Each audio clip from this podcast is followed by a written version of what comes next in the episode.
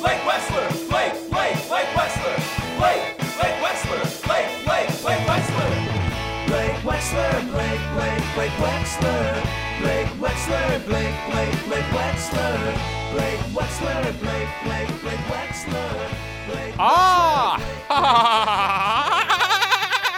Hello, everyone, and welcome to Blake's Takes, for God's sakes, the number one Antifa-supported podcast on the internet. And they don't just support anything. Not sure what those folks are doing over there in Antifa. I've heard a lot about them. I'm still not sure what their platform is, but I think I speak for everyone here at Blake's Takes, for God's sakes, that we appreciate their support. Speaking of support, by the way, Daddy is very... Sorry. I am very honored to see so many new listeners. There's nothing Daddy likes. There's nothing I like more than the new listeners. And Daddy has gotten. Sorry, every time I try to use the personal pronoun today, it's Daddy. But yeah, Daddy likes. Thank you so much for all the new listeners, for your support. Speaking of support, and we're speaking of support a lot, maybe too much at the beginning of this podcast, but not here. No, we have our first Patreon supporter. That is right. Kelly Shapiro Esquire has joined the special hello section of that tier of my Patreon. You can head over to patreon.com/daddy. God damn it. /Blake Wexler. Don't go to /daddy. I don't know what that's for. Patreon.com/Blake Wexler. Kelly Shapiro Esquire has joined that tier. And while we're on that subject, I do want to congratulate Kelly Shapiro Esquire on filling in for Judge Judy permanently going forward. Judge Judy has announced her retirement, and they'll be replacing her with Kelly Shapiro, who I honestly can't imagine a better fit. She's terrific. Her quote, this is a direct quote from Kelly Shapiro Esquire, saying, "I can't wait to fill Judge Judy's expansive robes in this business, and I don't need that goddamn bailiff. I can do it myself." So that's very impressive. It sounds like she's taken the gavel by the handle and will really, really do an excellent job for Judge Judy. So thank you, Kelly. And oh, and by the way, what are we doing here? Am I thanking the people who support me too much? There's no such thing. We've got a review of the week, okay? And you guys really ran with the directive of writing the weirdest review while still giving it 5 stars. So if you can, please review it. Please rate it 5 stars. This review of the week comes from that smelly guy. Good pod, great host. 5 stars. I can't tell you how impressed I was with this podcast. The financial advice is incredible, and I love the recipe section where the host gives his favorite recipes from his childhood. I do think the laugh track is a bit unnecessary for a serious subject matter such as finance, but it has a warm feeling nonetheless. I really like, by the way, that he referred to me as the host. My name is not mentioned once, but I guess I mentioned enough just in general. So thank you to the smelly guy. I really appreciate it. Wrote that on Sunday, which is the Sabbath for many Christians. So I appreciate that. And speaking of many Christians, I want to go to our first segment of the podcast. Let's just say I'm going to give my first Blake's take here, not trying to spoil nothing. It's politics. Blake is really funny. Blake is really cool. Blah, blah, blah, blah, blah, blah. Blake. This week, President Trump compared himself to Abraham Lincoln in terms of how he's treated by the press, and that is the subject that I'm going to give my take on. Is President Trump treated worse by the press than Abraham Lincoln was? And also, by the way, I mean, I'm sorry for saying Abraham Lincoln. I mean President Lincoln. Since when? You're supposed to show respect to the office of president, and we call fucking, orange pig President Trump, but we call the man who freed the slaves and reunified the United States and won the Civil War Abe. Jesus Christ. I realize it was like 200 years ago, but we don't have to call him, like, oh, not even Abraham Lincoln, Abe Lincoln. Old fucking Abe. The guy who passes out at the bar, Abe. Anyway, so I'm going to dive. I did a lot of research on this subject. Maybe too much research. So much research, you're not even going to recognize me at the end of this segment. So did President Trump get... And by the way, Trump and Lincoln, can you have more opposite of body types. Whatever, I would imagine that the cure for Marfan syndrome, it just courses through President Trump's blood. You just got to dig through all that fucking fat. So, oh, it's mean. Why so mean? Was President Trump or Abraham Lincoln treated more poorly by Blake Wexler? And that'll be next week. So stay tuned for that. So here's all the bad press. I think it's going to be interesting. I'm hoping it's going to be interesting. I thought it'd be interesting to dive into just some quotes from the press regarding Lincoln, some quotes from the press regarding Trump, and vice versa, things that the way that those two presidents interacted with the press themselves. So let's start with Lincoln. Let's go chronologically, just because it's a very good place to start. What if I just had the most beautiful singing voice and I just broke it out every once in a while on stage? And it was so good, people would just start crying. That's something to work on. So here's some things that the press said about Abraham Lincoln, and a little bit of background. The press, the media landscape in the 1860s, believe it or not, was very different from the media landscape now. I believe they only had dial-up internet back then, and they would use a Morse code device to dial in. So if you thought that was bad, I really thought I was going to do a sound effect there smoothly, and not only was the sound effect bad, I think one of my vocal cords just wrapped around my neck and I started strangling. So, very different media landscape. Back then, there were three major national newspapers, and they were all based in New York. I believe they were the New York Herald, the New York Tribune, and that old goddamn rag, the New York Times. Don't get me started. Ugh. They literally built a paywall around the building so you could get in. And that's true. So, This is the way the major newspapers covered the Gettysburg Address. These are direct quotes from the newspapers. And the Gettysburg Address, just for context, if you don't know. And by the way, I've been looking at my audience. A lot of Canadians listen to this show. And I would imagine that's because of Georgia Brooks, another funny comedian. One of the many funny comedians in Los Angeles. And we will list all of them, but not today. So this is how the Gettysburg Address, which has gone down as one of the most famous speeches in American history, orated by President Abraham Lincoln. And these are some quotes from the major U.S. newspapers about the Gettysburg Address. It was, quote, It was a, quote, silly, flat, and dishwatery utterances. So, and by the way, I put there, and that was a mistake. The whole quote thing is very difficult for me. When do you say the quote? Because I want to start saying it, but then I forget the word quote. So who's saying it? Blakey Boy or the New York Herald? Another quote about the Gettysburg Address is one of the major newspapers said it would make, quote, the cheek of every American tingle with shame. Jesus Christ. If someone said that one of my jokes made every American tingle with shame, I would be an accountant. I would stop doing stand-up comedy. I'd stop podcasting, for God's sakes. Blake's Takes, for God's sakes.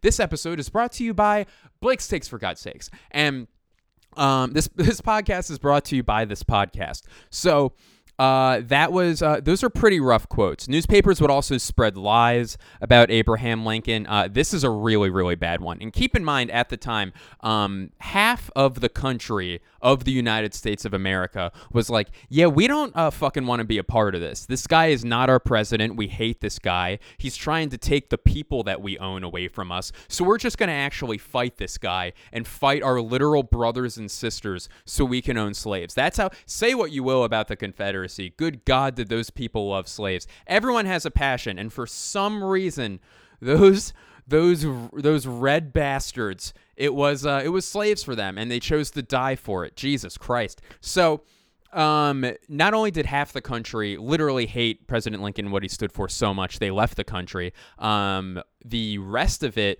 were Democrats. By the way, it's interesting to think about now, but, someone who has compassion for those less fortunate than they are, back then was a Republican thing to do. Yikes. So, President Lincoln was a Republican, and Democrats hated him. Democrats absolutely hated President Lincoln. And there were a lot of Democrats in the press. So one quote about President Lincoln, they would spread lies about him, where a major paper said that Lincoln would try to, quote, ruin the nation by making blacks socially equal to whites and by encouraging interracial marriage, end quote. Now, that does sound like a quote that President Trump said about Bernie Sanders, but it's not. It actually is a direct quote from a newspaper in the 1800s. Now, Lincoln was... So here's the knock on Lincoln, is that Lincoln, as poorly as Trump treats reporters, and he treats them very poorly, and I have some direct quotes about that in a moment, but President Lincoln... Not only did he treat reporters poorly, he did shut down the press, the entire press, 3 separate occasions during his presidency. So President Trump, to his credit, has never been like, all right, no more press. He has barred the press from attending his news conferences. He has publicly trashed the press and the media, specific members, organizations. But he has never completely suspended the writ of habeas corpus like Abe Lincoln did 3 times. And by the way, Kelly Shapiro, if you'd like to chime in and tell us what the writ of habeas corpus is, we would love it. So President Lincoln did suspend the writ of habeas corpus 3 times, arresting Americans without trial for speaking out against him and his administration. But he justified this by saying that any discord, national discord, would prevent the Union from coming back together, which, you know, I don't know. I buy it. That works for me. I accept that explanation, Mr. President. So Lincoln's generals would also attack newspapers on his behalf. Ambrose Burnside said the Chicago Sun-Times should be, quote, padlocked and its gun-toting editor arrested, end quote. Ambrose Burnside, by the way, if you have a minute, look up right now who General Ambrose Burnside is and tell me that you don't want to sit on that face. No, it is Ambrose Burnside, by the way. I believe this could be an urban myth, but I believe his name is what the phrase sideburns is based off of. And if you haven't looked him up yet, look up an image. You'll see what I mean. That man, those aren't just sideburns. They're front burns, they're top burns, they're all around burns. There is a fire that is broken out on that man's face, a fire of hair. It is wild. Can you imagine coming home to that at night and just being like, Jesus Christ, he's on the road all the time being a fucking Union general, and he looks like that. I'm gonna go cheat on the oil lamp with the oil lamp boy down the street. So never thought I'd ever say that quote. So another general of Abraham Lincoln locked up the St. Louis newspaper editor, and though President Lincoln, to his credit, did immediately grant clemency to this newspaper editor. So that's often what would happen. President Lincoln would have some of these people arrested, some of these editors, put in jail, but would immediately grant them clemency if they promised to cut it out, which does sound a little authoritarian, if you ask me. All right? So...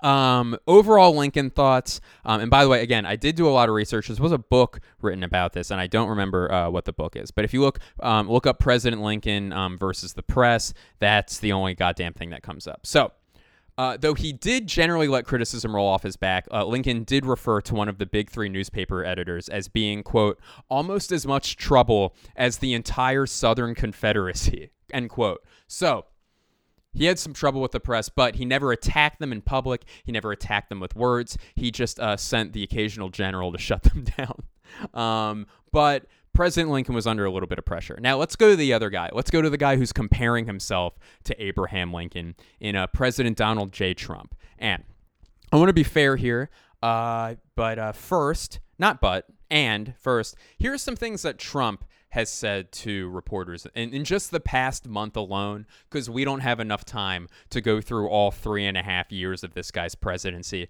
and all the horrific shit he's said to press members. President Trump has called individual reporters, quote, terrible, fake, nasty, very nasty. You're a terrible reporter. He's also said, you're never going to make it to another reporter. And I'm not sure if that was you're never going to make it in the reporting business, or you're just not going to live to see the end of my presidency. So stay tuned for that. He also has told the press to, quote, be nice and stop asking, quote, wise guy questions. And my favorite one that he said during one of his COVID-19 press conferences is that with the media, it's always, quote, getcha, getcha, getcha. So getcha, getcha, getcha, by the way, I think that's Latin for got you, got you, got you. I'm not sure. I'm gonna getcha, getcha, getcha, getcha one way or another. Wolf Blitzer is gonna getcha, getcha, getcha, getcha. What is that? Is that Jagged Little Pill? Probably not. Now, here on the other side, the press, in President Trump's defense, whether or not he deserves it or not, we can explore later, but the press is very hard on Donald Trump. And I'm going to, just to simplify things, I'm going to give you quotes from one media outlet in particular about Donald Trump from The Atlantic. So this is just from The Atlantic alone. This isn't taking into account things that CNN, ABC, CBS News, the New York Times. I'm not even taking Washington Post. I'm not even taking into account quotes from them. This is purely The Atlantic, what The Atlantic has said about Trump. He's, quote, a demagogue, a xenophobe, a sexist, a know-nothing, and a liar, end quote. Pretty tough. Who, quote, expresses admiration for authoritarian rulers and evinces authoritarian tendencies himself, end quote.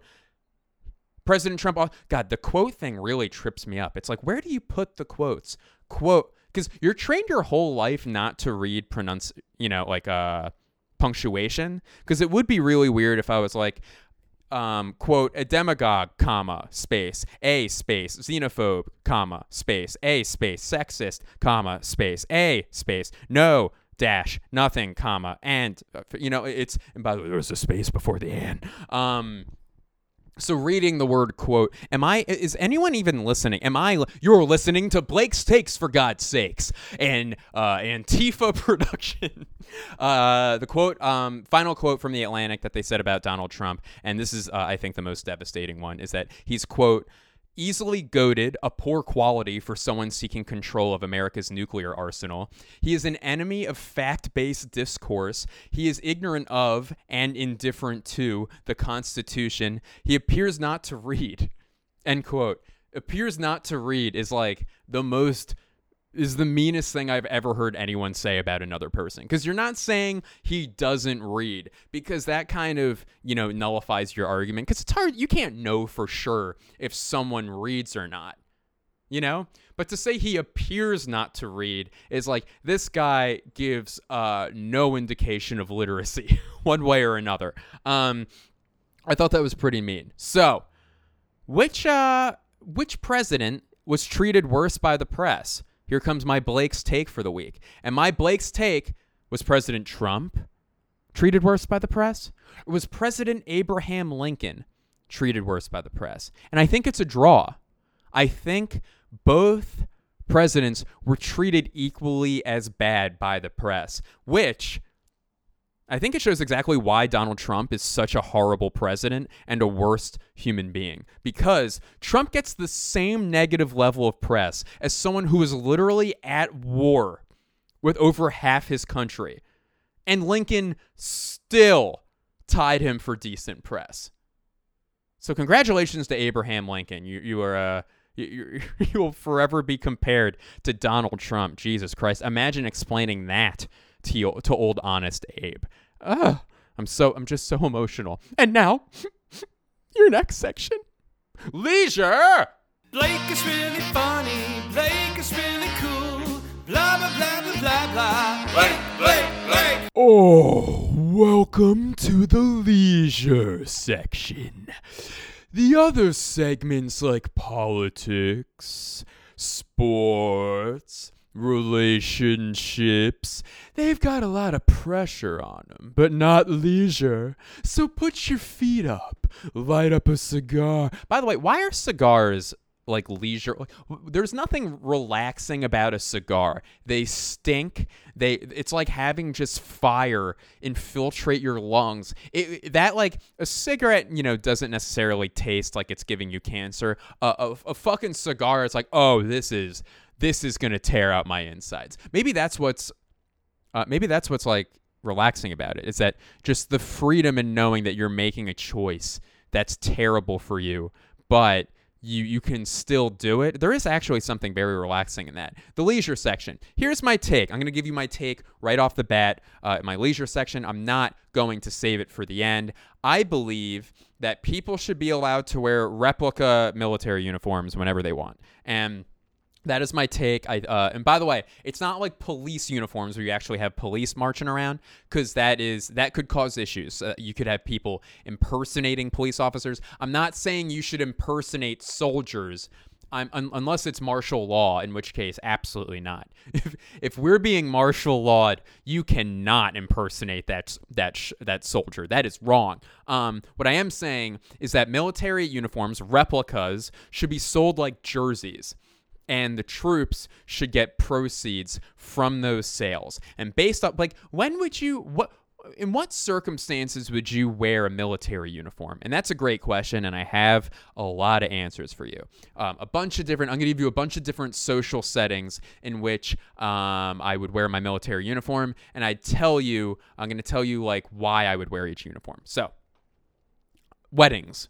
My God, have you ever seen a soldier at a wedding in their dress garb? No one looks cooler than a soldier at a wedding. So I would like to wear a white naval officer's uniform to a wedding more than anything in the entire world, right? Because at a wedding, I'm going to say it, the bride gets a little too big for her britches, all right? She thinks she runs shit. It's my day. Is it your day? Is it your day? Maybe you should have done more in your life so you don't put so much pressure on your wedding, you know? Maybe you should find other ways to enjoy yourself in society so you don't have to make, like, you know, like an empress's birthday party out of your wedding. And I'm sorry, I feel the same way about bachelor parties. It makes me sick. Fulfill yourself in ways that don't ruin the weekends of your friends. Woo-hoo-hoo! So, I'm trying to make the bride jealous, all right? I'm going to look prettier than her, and I'm also going to wear a white naval officer's outfit. Uh-huh. Because what's more eye-catching than a bride? A war hero. So I'm going to wear my white naval outfit, because it's also, by the way, she's wearing a white dress. I'm wearing my white dress. A white dress uniform, and she's going to be jealous, and let's just say red does not look good with white unless it's a strawberry cheesecake, my love. So that's the first situations. Wedding, white naval officer outfit. Boom. Look at me. You're not the only virgin here, lady. Next, the gym. All right.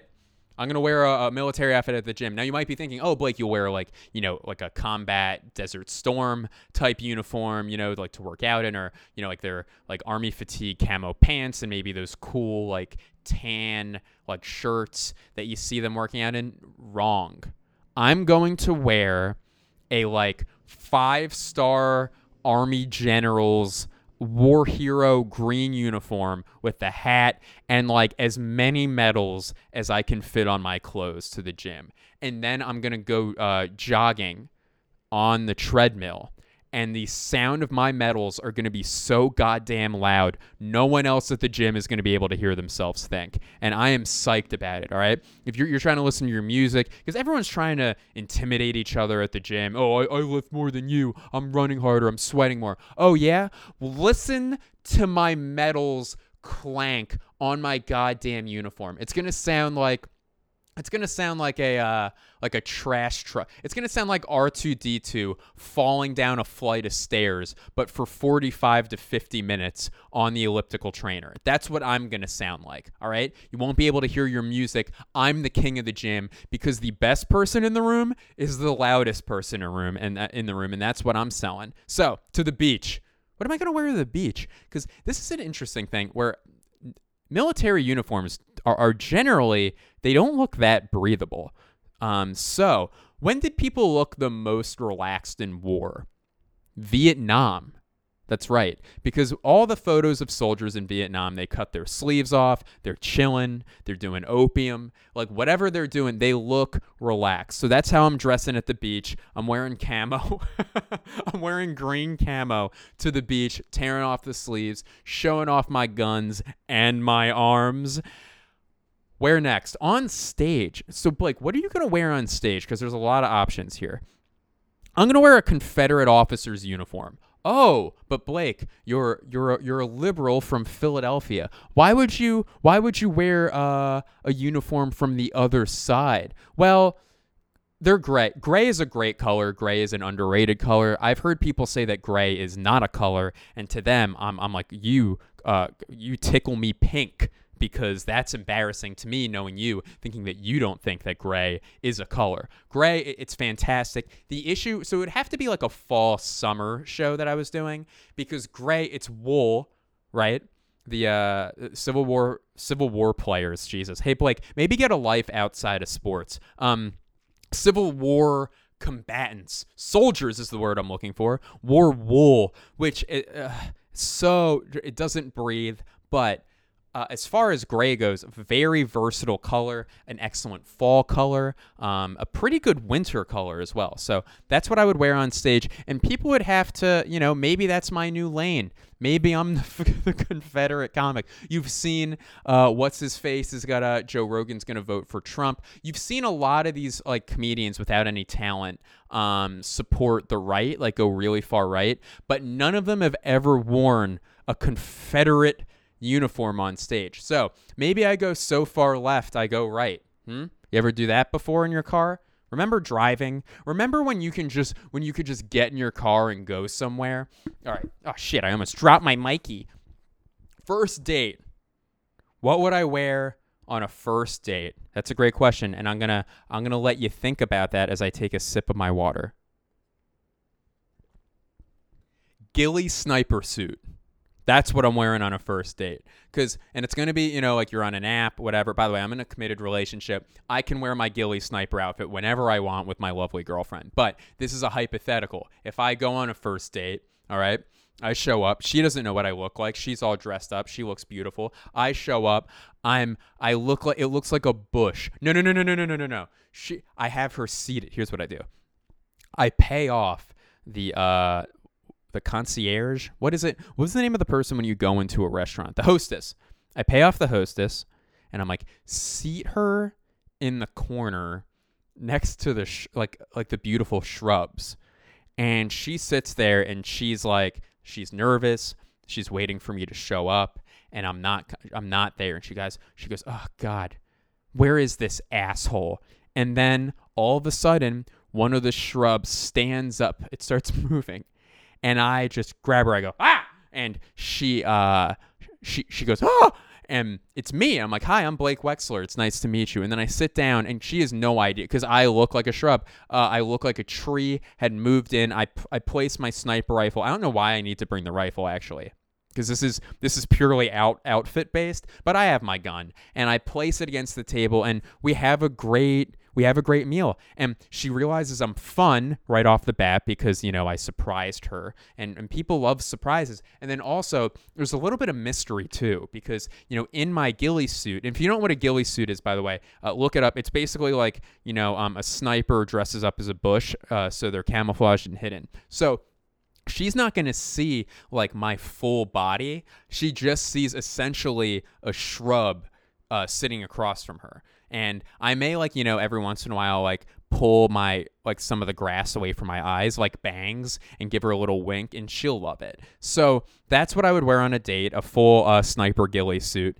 And finally, to a bar, if I'm just going to go and hang out with buddies, I'm going to wear, like, a full commando, like, crowd control uniform, where just, you know, bulletproof vest, like, knee pads, all that shit, and one of those sick, like, riot control shields, which, by the way, if you can buy one of those online, I would love a riot control shield, because when shit goes down, just to be able to ram people with that thing, it's not deadly. It's not fatal. So let's say, you know, at a bar, you go to a crowded bar, you can get, it could take forever to get to the front of that line to get served. I'm going to push my way through at this bar with my shield, and I'm going to reach over it and grab my drink and then move back to my table with my beautiful shield. And by the way, if people come up to me and I don't want to talk to them, boom, shields up. Hashtag shields up. That's what this podcast is all about. So now that is my that's my take. Replica military uniforms should be sold like jerseys, and troops should get all the profits from those sales. Everybody wins. And now the next section, sports. Blake is really funny.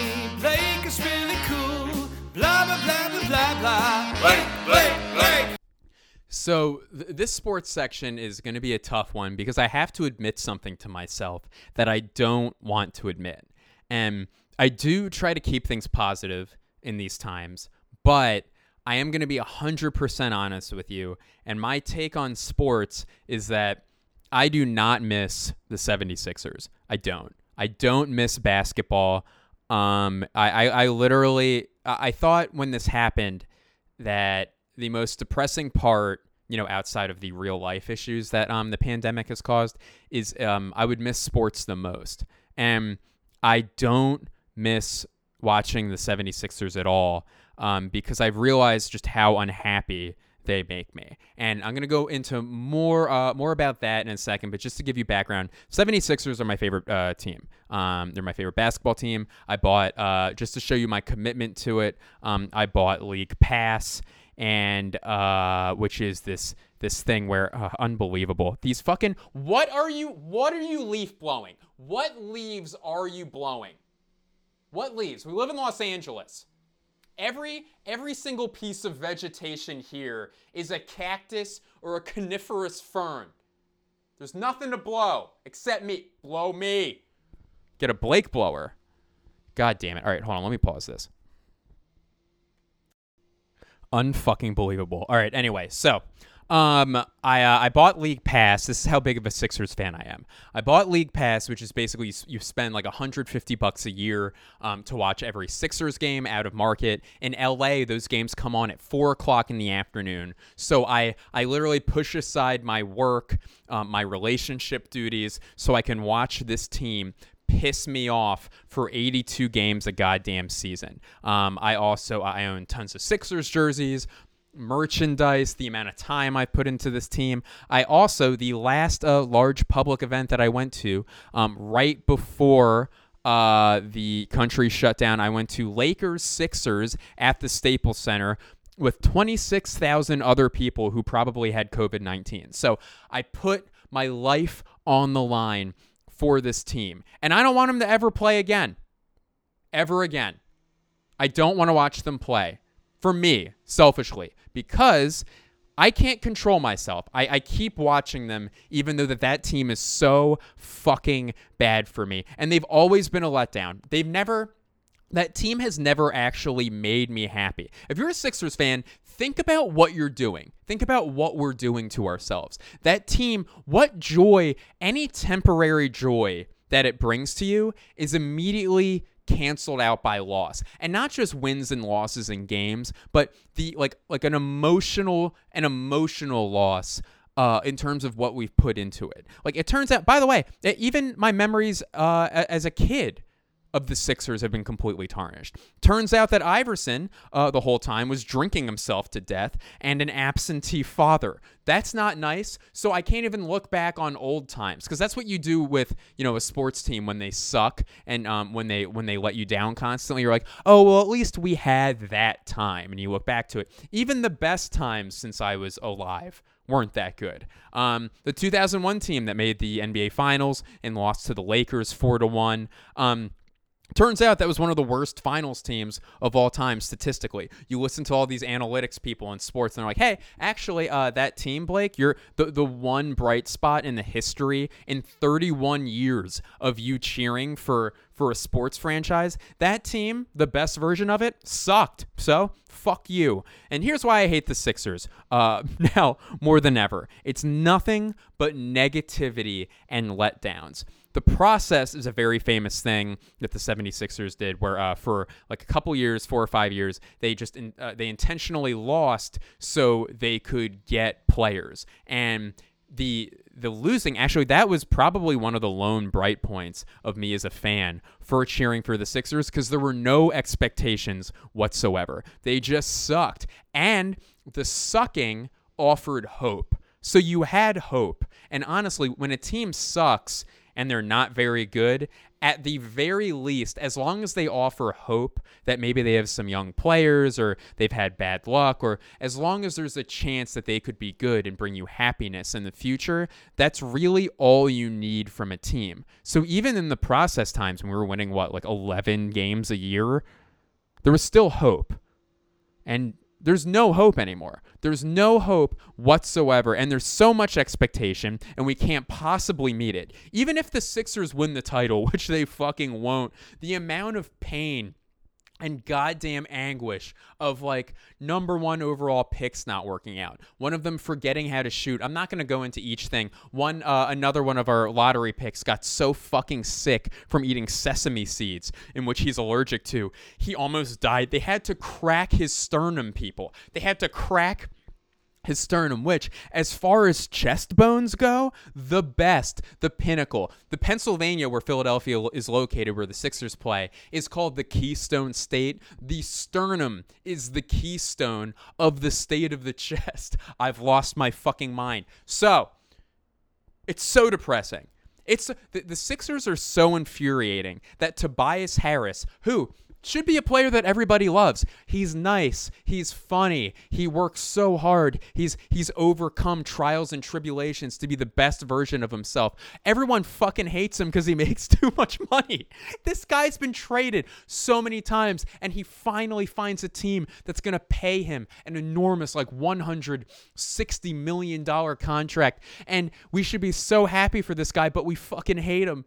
We hate him so much because he's making all this money, which we're not paying him, by the way. The fucking goddamn owners, these fucking Josh Harris owners, who are the worst owners in basketball. They're not the worst. They're like the sixth worst. They're paying their own money, and it's still pissing us off. God damn it. Our star point guard doesn't do half of basketball. I'm not going to go into that. And the player that everyone actually loves on the 76ers, Joel Embiid, is a godsend. He's literally like he's my favorite player of all time. Favorite player. But the guy keeps getting hurt. And they make like it just I feel so bad for him. So even when Joel Embiid, who's having a great year, gets hurt, that makes me feel bad. It makes me feel bad to hate Tobias Harris. It makes me feel bad that we did all that losing for nothing. It makes me feel bad that this guy, Ben Simmons, who is so good, is hated. It makes me feel bad that I hate him. It's crazy. It's all negative.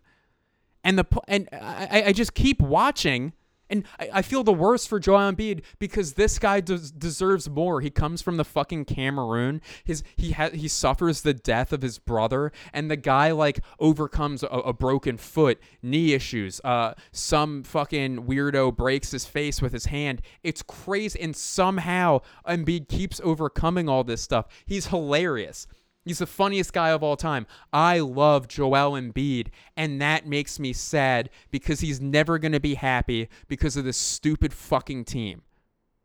And I keep watching the Sixers so I can feel connected to home. I grew up in Philadelphia. I live in LA now, and I want to have, sports is one of those things that keep me connected to all my best friends who still live there. It gives us a subject to text about constantly. And that's why I keep watching them. And yet this team makes my friends sad. It makes them sad too. This thing that I wholeheartedly support is letting everyone in my life down and making everybody depressed. So why keep supporting something like that? Because I can't help it. I'm fucking addicted to it. That's why the Sixers need to be moved to Newark, New Jersey. That's what they deserve. That's what we deserve. Free the Sixers. Free the Sixers from Philadelphia. That's my take. Move them to fucking Newark, where the owners own the New Jersey Devils. What a cool name. Move them to Newark. Rename them the fucking New Jersey styrofoam cups in the gutter, and because that's, I guess, you know, the primary interesting part about that city. Call the franchise the Newark. The Newark flights out of JFK were too expensive. That's what they should call that fucking basketball team. Move that shitty black hole of sadness into a shitty black hole of a city. That's my take. Move the Sixers to Newark. Fuck it. And now, relationships.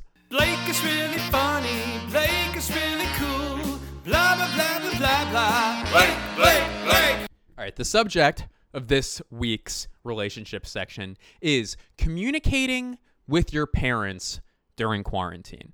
And there is, I've been actually very, very lucky where my parents have been obeying all the stay-at-home orders. They've been socially distancing. They haven't been acting out like a lot of parents have. It is interesting to see that. And by the way, I'm 31 years old. I can play 12 if you need me to. Attention casting agents. I can pull off 12 years old. So my parents actually have been listening to the stay-at-home orders, but it is interesting to see that at the beginning of this pandemic, millennials were probably the most obedient and best behaved out of all the age groups, and millennials get the most shit talked about us more than any other group demographic. And the worst behaved demographics were Gen Z, which makes sense, they're young bitches, and then boomers, which are old bitches. So that is my, and what is the cause of that? I think it's because parents, well, I'll get to that in a second. So here's my advice, here's my take. When you communicate with your parents, FaceTime with them separately. Do not speak to them as a duo. And there's a million reasons for that. Okay. First of all, yes, it will take twice the amount of time for you to make these calls, but it's worth it. Okay. It is 100% worth it. Because first of all, you're kind of only talking to one parent at once anyway, when you FaceTime them and they're FaceTiming you together, because parents have never properly framed a FaceTime call in their entire lives. It's always like, at best, like half of your mom's face and your dad's elbow, you know, like it's never both of them, like, oh, I'm talking to both my parents. You can't see them anyway. They talk over one another. They're fighting with each other. And also it's probably good for them because all they're doing is spending all of their time together. And it's a nightmare. That shouldn't happen. Your mom and dad shouldn't spend all of their time with each other. They'll fucking kill each other. And here's why I think baby boomers and, you know, this older generation is acting out so much is because they're not used to being told what to do, and they're not used to not being able to do whatever the fuck they want. Because, and I'm talking about people, you know, my parents' age who are in their 60s, 70s, you know, 80s, like people who are retired have just been able to do whatever the hell they want. You know, going to the grocery store is a release for them. Going out to dinner when they want, playing golf. And then all of a sudden these people are told that they're not allowed to do these things. And they're like, well, what the fuck?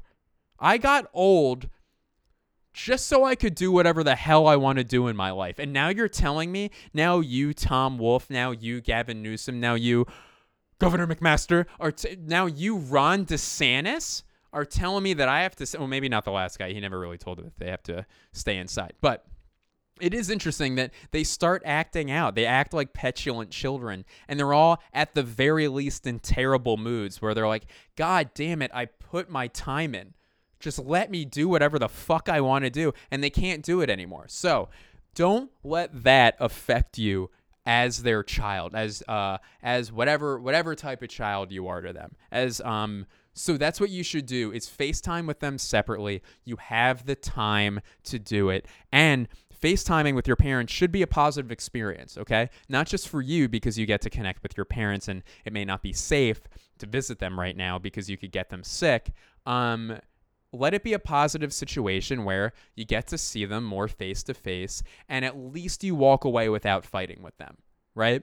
And once you have two parents, the chance of fighting with them at least doubles. So it might quadruple because they start fighting with each other, and then that causes you to fight, so it at least triples.